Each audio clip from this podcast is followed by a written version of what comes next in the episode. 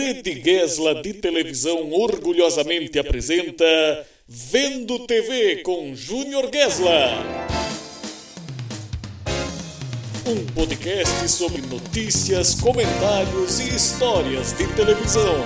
Com vocês, o apresentador de maior audiência da internet nacional, Júnior Gesla.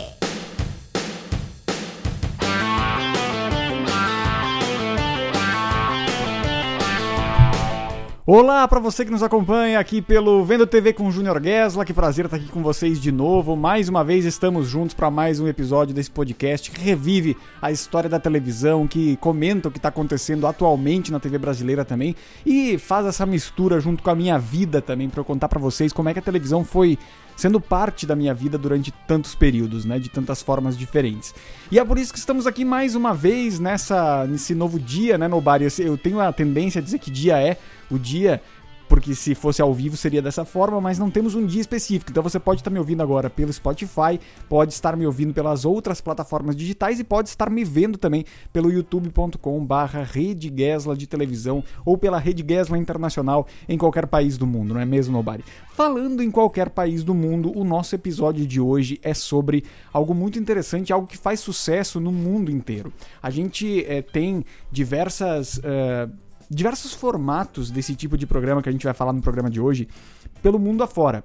Muitos formatos que foram criados é, fora do Brasil e vieram para cá, outros que são internos do Brasil mesmo e que a gente aprendeu a amar, aprendeu a gostar, entendeu como é que funcionava outros tantos que vieram de outros países, outros brasileiros que foram para fora do Brasil também. Enfim, o que a gente mais viu na história da televisão brasileira, fora dramaturgia, jornalismo, enfim, mas junto com tudo isso, a gente sempre teve o game show junto com a gente. E é por isso que nós vamos falar sobre isso hoje no nosso Vendo TV com Junior Guess. Eu quero revisitar os principais game shows da TV brasileira é, em todos os períodos, né? E também falar um pouquinho sobre esse gênero tão importante para a televisão mundial que conquista até hoje novas gerações de telespectadores que a gente tem visto por aí, né?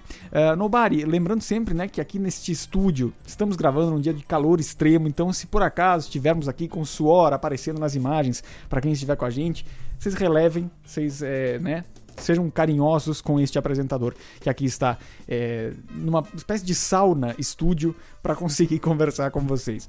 Muito bem, é, Nobari, anota aí para quando a Rede Gesla ficar uma emissora gigante, ficar rica, primeira coisa, ar condicionado.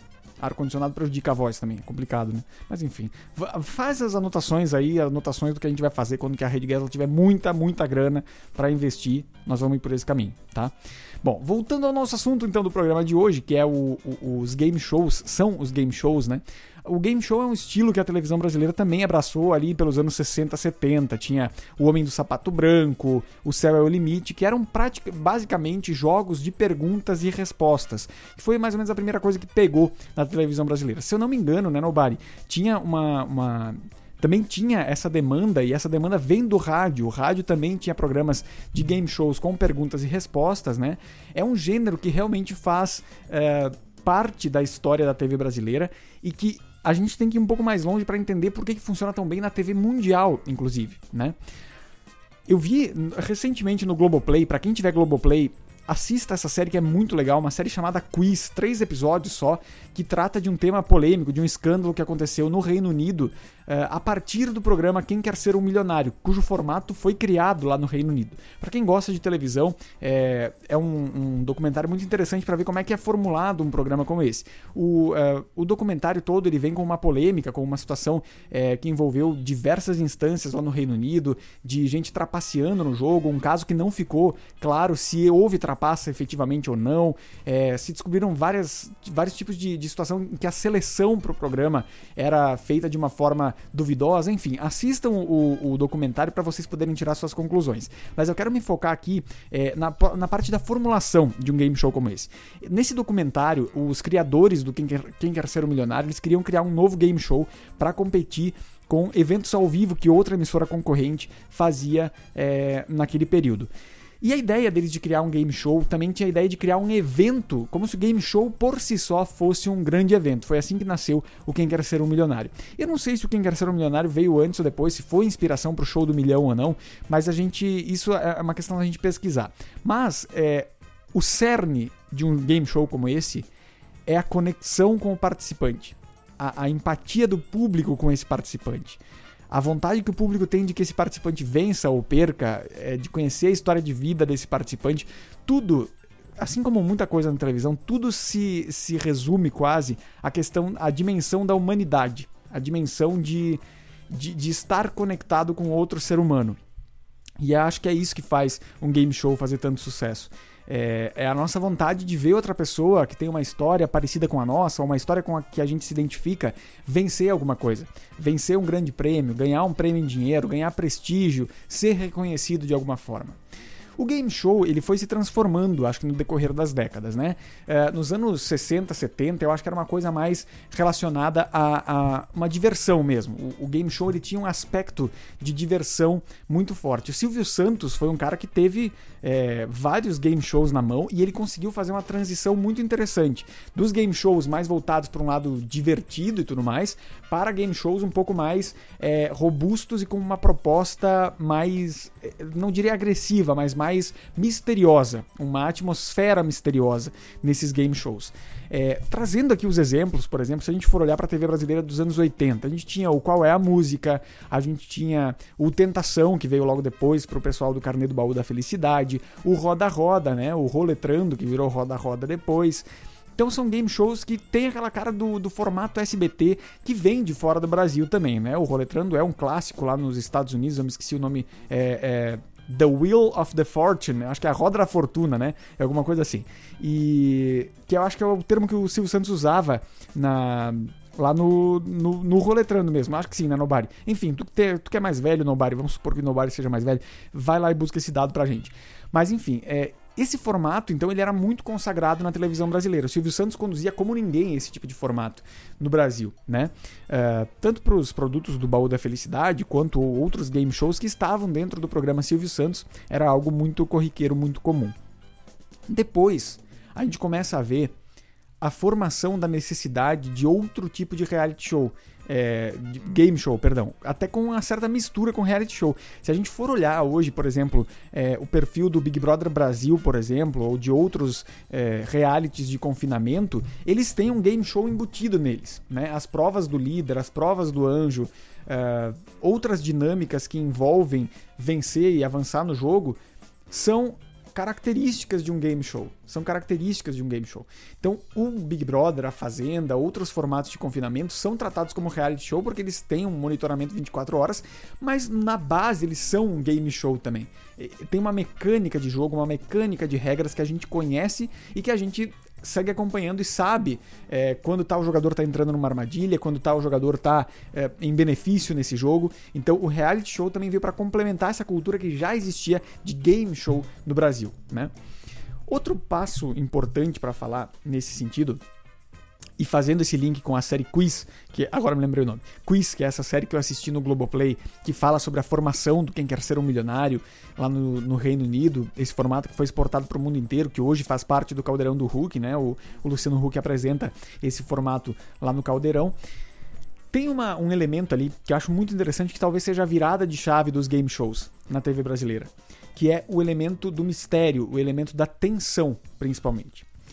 Eles falam muito sobre concentrar a emoção no rosto do, do, do, participante.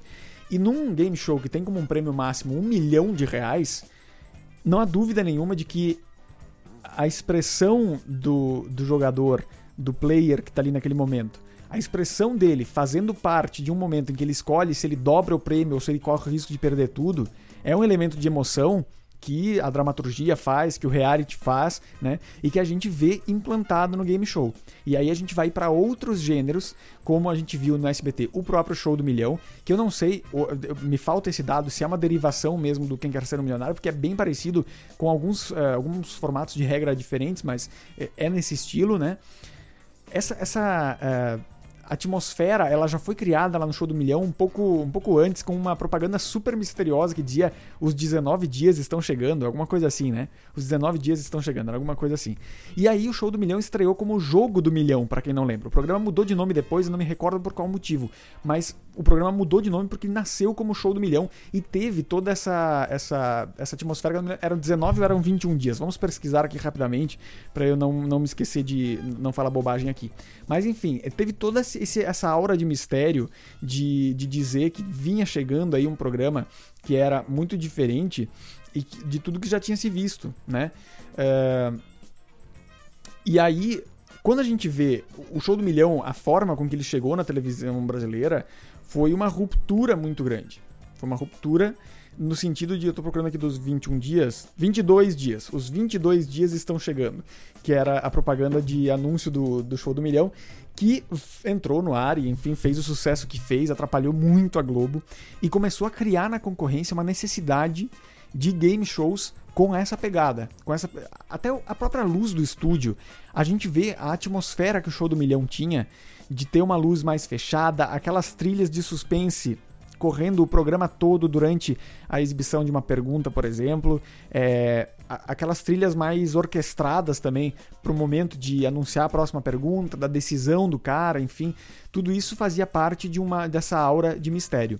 E é aí que a gente vai ter outros game shows que também são clássicos dos anos 2000 que tem essa característica também, como é o caso do Roleta Russa, já fiz, já fiz uma, uma um, um, vídeo sobre esse programa aqui, que era com o Milton Neves na Record, nas noites de quinta. Se eu não me engano, era pra, até para concorrer com o próprio Show do Milhão. E que para mim é um dos melhores, melhores game shows que eu já vi. Assim, é. Eu gostava muito do Show do Milhão por essa característica de perguntas e respostas e tudo mais. Só que até então o Roleta Russa ele quebrava um pouco. Era um formato também da Sony, né? Que a Record adquiriu. Ele quebrava um pouco esse padrão, e a gente vai botar um jequiti na tela aqui ele quebrava um pouco esse padrão de, de ser o game show é, só de saber as respostas, né? Somente a inteligência não era uma coisa suficiente num game show como era o, o roleta russa. Era preciso sorte também. Era preciso contar com sorte, com coragem também. Para quem não lembra, o, o, roleta russa era um game que simulava o tambor de um revólver com seis posições e os jogadores iam jogando. Se acertasse a pergunta, é, ganhavam um benefício. Se errasse a pergunta, tinha que puxar uma alavanca que podia te fazer cair num buraco. E era um buraco de dois metros de altura. Então, o efeito visual daquilo ali era uma coisa impressionante. O efeito visual do roleta russa, para mim, é um dos melhores até hoje que eu já vi em game shows da TV brasileira da TV mundial, né? O Datena chegou a usar esse formato no Quem Fica em Pé da Band, mas para mim não teve a mesma emoção porque era um cenário muito claro. Era muito good vibes a coisa pra um, pra um formato tão é, dramático quanto era o Roleta Russa na TV Record, né? Então eu acho que é, para mim até então ali era o melhor game show que eu já tinha visto e, e é muito interessante ver a forma com que, que a Record conduziu isso. O programa não fez tanto sucesso por tanto tempo, ficou dois ou três anos no ar, se eu não me engano, e, e aí depois já saiu é, novamente da grade da Record. O Show do Milhão durou mais tempo no SBT. O Show do Milhão fez muito sucesso, vendeu muito o jogo em CD-ROM. Eu tinha o jogo em CD-ROM do Show do Milhão. E, e aí a gente vê o quanto esse gênero é amado pelo público brasileiro, o quanto ele vai sendo renovado e a gente vai comprando novamente. Assim como os talent shows, né? O Raul Gil, os concursos de calouros lá dos anos 80 e outros programas também, Chacrinha. É, a gente enxerga isso no The Voice Brasil, é, em outros formatos que modernizaram um pouco o que foi o show de calouros, né? Uh, e os game shows também fizeram isso. Depois, o SBT também trouxe outro game show que pra mim era muito legal, que era o Topa ou Não Topa, que é o Deal. Vamos lá, Nobody. Calma para o inglês agora. Deal or No Deal. Acertei. Muito bem. É, o Deal or no... Nossa, já foi tudo de novo. Vamos outra vez. Deal or No Deal veio para o Brasil com o nome de Topa ou Não Topa com o Silvio Santos. Também era outro formato que eu gostava muito, porque ele tinha um pouco desse elemento do roleta russa de é, contar com a sorte também. A sorte era muito importante. No Topa ou Não Topa, inclusive, a sorte era a única importância. Porque você tinha 26 maletas com valores de um real a um milhão de reais e, e tinha ali que escolher uma maleta para você guardar e abrindo as maletas no decorrer do jogo, né? E aí, dependendo dos valores que fossem saindo nessas maletas, ban um banqueiro ligava para o Silvio Santos e fazia uma proposta para comprar aquela mala do participante e ele não ia adiante no jogo. Era um jogo muito, muito arriscado e dava muita emoção por conta disso. As decisões eram muito difíceis de tomar. Porque se, por exemplo, se a pessoa tivesse tirado, uh, já tivesse aberto maletas de 500 mil, 400 mil, 300 mil, mas ainda não tivesse saído a maleta de um milhão de reais, ela podia estar com aquela maleta ali. Mas ela também podia estar com a maleta de um real. Né? Então, as ofertas dos banque do banqueiro sempre eram valores que iam subindo cada vez mais caso a pessoa não escolhesse aquele valor, né? Caso a pessoa não, não tivesse aberto nenhuma maleta com aquele valor. E no final, a pessoa ainda tinha a possibilidade de trocar a maleta que ela tinha escolhido no início do jogo pela maleta, é, que, pela última maleta remanescente com a, o, o balé que estava ali é, e, e mostrando tudo isso. Então a gente tem uma, uma, uma realidade ali que é muito interessante do ponto de vista do quanto, do tanto de escolhas que aquele participante tinha que fazer. E esse era um motivo de grande tensão ali dentro do, do game show. Né? Fazia com que as pessoas tivessem que tomar decisões difíceis e o público ficasse angustiado junto. Eu acho que é isso que o game show contemporâneo tem trazido de uma forma muito forte. E a gente vê que o Silvio Santos, por exemplo, parou um pouco com esse segmento, mas ele continua aberto na TV brasileira.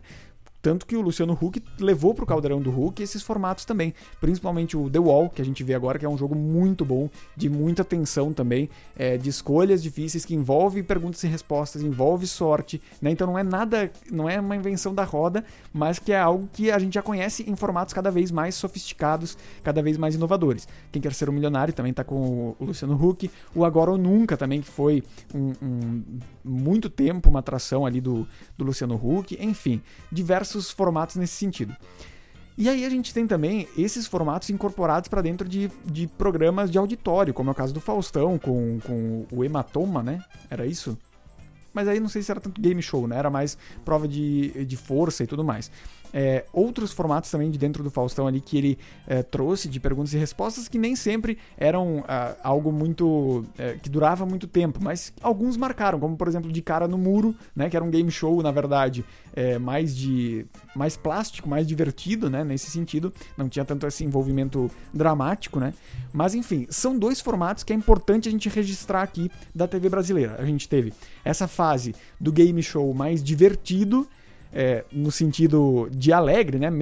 Eu tô falando até de cenário, detalhes de cenário, trilha sonora, tudo isso era muito mais divertido do que apreensivo, né? Do que uma, uma atmosfera apreensiva.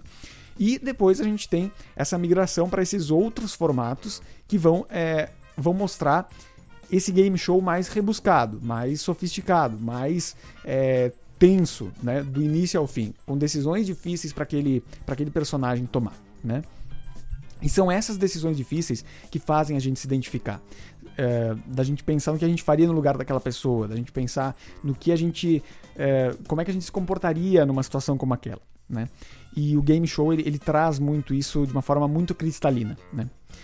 Outros game shows, além dos programas de auditório que a gente tem, também foi a incorporação do videogame na, na televisão brasileira. A gente teve o Play Game com o Gugu lá em 94 no SBT, que era uma grande competição de fliperama, de videogames, de jogos clássicos de Atari, de enfim, é, Nintendo. Esses jogos clássicos na televisão brasileira, por que, que funcionava isso? Porque não era todo mundo que tinha condições de ter um videogame. Então assistir isso na televisão era uma coisa que fazia muita diferença. Era uma coisa que, que, que dava essa oportunidade de acompanhar alguém jogando, pelo menos.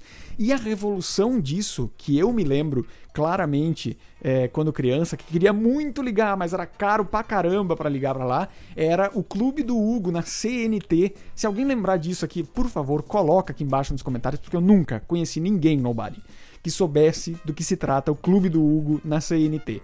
Mas enfim, o Clube do Hugo era um, um game com um personagem chamado Hugo, né? Que era um, um avatar de videogame.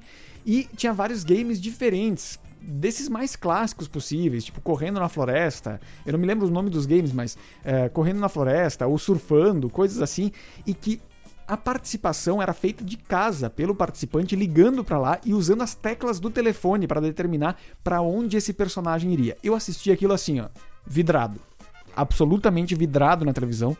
Querendo saber como é que funcionava aquilo, querendo ligar para lá, mas era caríssimo porque era 0900. Eu caí nessa, nessa, nessa situação uma vez só, ligando pro programa do Sérgio Malandro. Nunca mais caí depois no 0900, que eu achei que era ligação grátis, mas era 0800 que era ligação grátis, né? Isso fica para um capítulo à parte desse Vendo TV com Junior Gas. E enfim, essas, esses formatos então de, de game show também voltados para o videogame também eram muito interessantes. E outros formatos de game show que são clássicos na TV brasileira, que também acho que a gente foi introduzido a eles pelo Silvio Santos, são os, os game shows de, no formato gincana, né? No formato gincana, que aí eu tenho que fazer um capítulo à parte aqui para falar de passo repassa na minha vida. Acho que é o primeiro game show que eu realmente me apaixonei, assim, é, de, de acompanhar quase que diariamente. Me lembro vagamente da Angélica apresentando lá em 95, 96. Eu era muito novo nessa época. Me lembro vagamente disso. E me lembro principalmente da época do Celso Portioli, ali de 97, 98, acho que 95 já era o Celso, né? Enfim, é, de 95 para frente eu me lembro de acompanhar o Passo Repassa praticamente sempre. Eu gostava muito de todas as etapas do programa, de como era feita essa construção de todos os. os da, da fase com perguntas sem alternativas, perguntas com alternativas, torta na cara, gincana final, enfim. Era, era encantador, era encantador. Eu assistia o Passo Repasso, também assistia o Supermarket na Band, que era o game show de supermercado, vocês lembram? Que pegava um monte de produto, tinha um monte de provas sobre dentro de um supermercado gigante, e era muito, eu gostava muito daquele programa, achava muito legal, achava muito divertido, porque era meu sonho chegar no mercado, derrubar tudo das prateleiras, botar tudo dentro do, do carrinho e sair correndo para casa com muita alegria, porque o programa me deu tudo aquilo lá, né? Enfim, uh, mas enfim, e aí o Passo Repassa foi assim, o programa diário da minha infância que eu acompanhava todo dia. Todo dia, praticamente todo dia. Joga o Jequiti na tela aí pra gente fazer mais uma vez aqui o esquema. Agora sim, vamos para a última parte do nosso, do nosso podcast aqui, para falar também das derivações do passo repassa. Porque quando o formato do passo repassa tinha desgastado um pouco mais e ele acabou saindo do ar, entrou no ar o Curtindo uma Viagem, que era basicamente a gincana final do passo repassa, só que desmembrada em provas maiores, mais radicais, mais interessantes, né? Uh, e que era muito legal também. Adorava o Curtindo uma Viagem, gostava muito de acompanhar ali com. O Celso Portioli, ele é um, um, mestre desse tipo de formato, né? Ele ficou muito tempo apresentando isso e sempre se deu muito bem. Ele sabe narrar, ele sabe botar emoção naquela prova ali. E ele faz isso até hoje no Passo Repassa, embora seja um formato um pouquinho mais é, batido, continua dando ótimos índices de audiência, mas o, o Celso Portioli conduzindo é um cara que tem 20 anos de experiência nessa área, né? Então tava rolando muito. E aí o Curtindo uma Viagem depois. É, o Curtindo uma Viagem, para quem lembra, era muito legal, assim, pela, pela configuração em que ele acontecia. Era um game show mais adolescente já, né? Porque não contava tanto. O Passo Repasso era mais competição entre escolas ali, de oitava série, por exemplo, ou, sei lá, início do ensino médio. O Curtindo uma Viagem já era um pouco mais adolescente, 18, 20 anos, por aí. É, adolescente, 18, 20 anos não, mas enfim, saindo da adolescência ali. Era um game show mais jovem. E. E aí, as provas do Curtindo uma Viagem são muito inesquecíveis. Tanto que o Celso Portioli importou muitas delas para dentro do, do Passo Repassa agora no, no Domingo Legal. Ele tem, tem utilizado algumas delas. Depois, é, o Curtindo uma Viagem desgastou um pouco. O negócio da viagem, acho que não sei se ficou mais tão atraente. E ele virou Curtindo com Reais. Não assisti tanto essa fase. Não me lembro direito desse programa para poder comentar nesse aspecto. Um game show que a Globo colocou no ar lá em 96 é, e que marcou época também marcou época, apesar de ficar, sei lá, três meses no ar só, mas eu me recordo muito desse game show porque eu tinha medo de algumas provas, outras eu achava legais, enfim. Mas para frear a audiência do início da tarde do SBT com o Domingo Legal, eles colocaram um ponto a ponto que era apresentado pelo Márcio Garcia, a Ana Furtado, a Daniele Vinitz e mais alguém que eu me esqueci. Ana Furtado, Daniele Vinitz, Márcio Garcia e tinha mais alguém, eu acho. Ou eram esses três, mas enfim. Era um game show padrão Globo, né? Era com grandes proporções. Tinha uma prova que quebrava um carro, tinha uma prova que quebrava uma TV. Rede Gessler jamais teria condições de fazer um, um, um, programa dessa magnitude. Eram provas radicais, enfim, e tinham muitas outras provas também para competir com aquele formato mais. É, aquele formato de domingo à tarde dos anos 90, se é que vocês me entendem, né? Então, enfim. A gente via muito essa, essa guerra de audiência e o ponto a ponto acabou não, não vingando. Outros game shows também a Globo foi testando na sua programação, mas a Globo não, não tem uma tradição tão grande com game shows quanto o SBT teve. A Record também tem uma tradição interessante com o Gilberto Barros no Quarta Total, que é um programa também, um programa em formato de encana muito legal.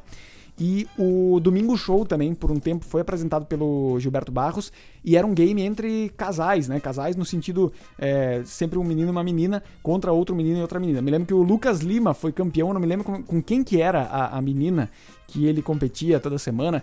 Tinha que vencer 12 semanas para ganhar um carro, era um negócio assim. E o Lucas Lima venceu 12 semanas. Tinha um, um, um, quadro no domingo show do, do Gilberto Barros que era o almoço de gala, que era com aqueles pratos exóticos, enfim, essas coisas. E aí, tudo isso foi é, alçando a audiência da Record. O Sabadás também tinha um game musical, que era uma espécie de qual é a música, na Band, que fazia muito sucesso. Então é um formato que até hoje, de um jeito ou outro, acaba agradando na TV brasileira e que o Luciano Huck está explorando nesse momento. Mas eu acho que o SBT pode trazer novidades nesse sentido. O SBT tem, tem um know-how para fazer esse tipo de programa que acho que nenhuma outra emissora tem. Acho que o SBT sabe fazer game show como ninguém. Tentou voltar até com o Topa Não Tapa com a Patrícia Bravanel, agora recentemente nas noites de sábado, mas acho que já saiu do ar também esse formato aí do, do SBT. Enfim, então falamos o que hoje? Sobre game shows dos anos 60, 70, basicamente perguntas e respostas. Uh, anos 80, que teve muito a mão do Silvio Santos para trazer o formato para o Brasil. Esses game shows mais dramáticos que a gente viu uh, nos últimos anos, todos aí uh, no Brasil, enfim, e, e, no mundo, que é um formato que faz muito sucesso.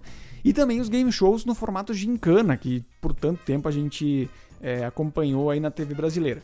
Queria saber de ti, queria saber de ti que tá aí do outro lado, para comentar aqui embaixo no YouTube, ou me mandar lá no arroba juniorguesla ou arroba redguesla de televisão, se tu gostava de algum desses game shows, se algum desses games era o teu preferido, se tu brincava em casa. Eu brincava muito em casa com os meus primos, com as minhas primas, enfim, fazendo gincanas do passo a repassa, é, assim, eu era enlouquecido por game shows. Eu tinha dois amigos, dois amigos meus vizinhos, que gente, eu fazia as competições para poder apresentar e eles poderem participar. Aí a coisa ia mudando, assim, quando a gente era criança, eram umas brincadeiras mais, sei lá, quem empilha mais garrafas, quem não sei o que, não sei o que. Aí quando a gente foi ficando mais pré-adolescente, de 12 anos, aí a ideia era fazer um negócio mais radical, assim, de, sei lá, quem corria 400 voltas ao redor da casa. Geralmente a gente parava com 30 ou 40, mas enfim. É, era um formato que realmente eu ficava enlouquecido, todo mundo gostava muito de acompanhar. Meus amigos na escola gostavam muito de acompanhar, eu gostava de comentar a respeito disso, assim, de como, como tinha funcionado. Que é outra característica também do game show nos anos é, eh, 2000, principalmente com a ausência da internet. Era um, um, um negócio para poder comentar com outras pessoas. É, tinha essa, essa ideia de, de, de compartilhar o que tinha sido visto, o que tinha acontecido nesses programas.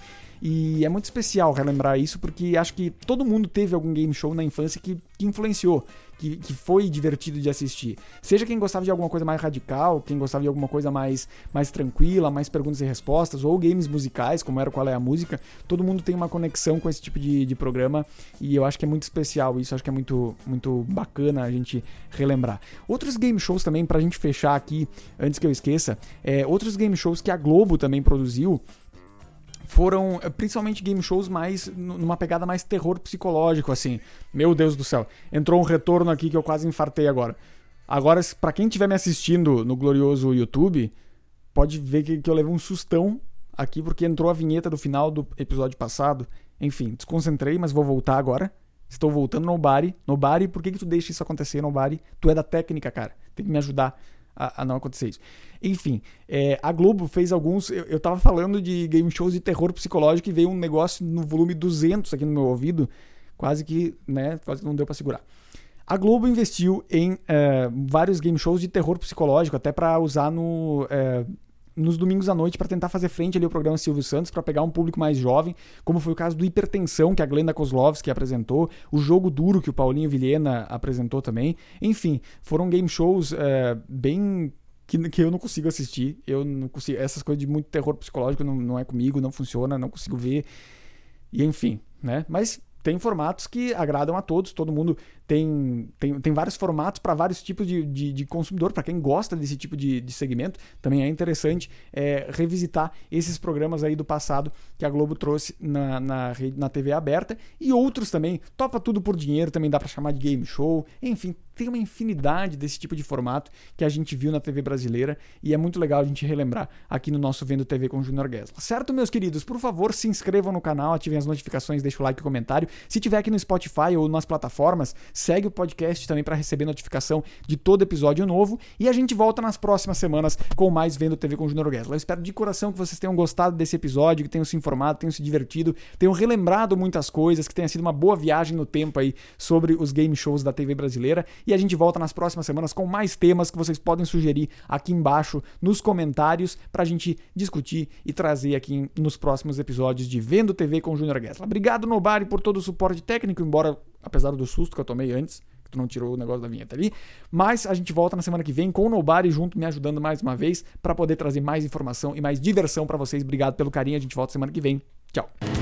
Vendo TV com Júnior Guesla.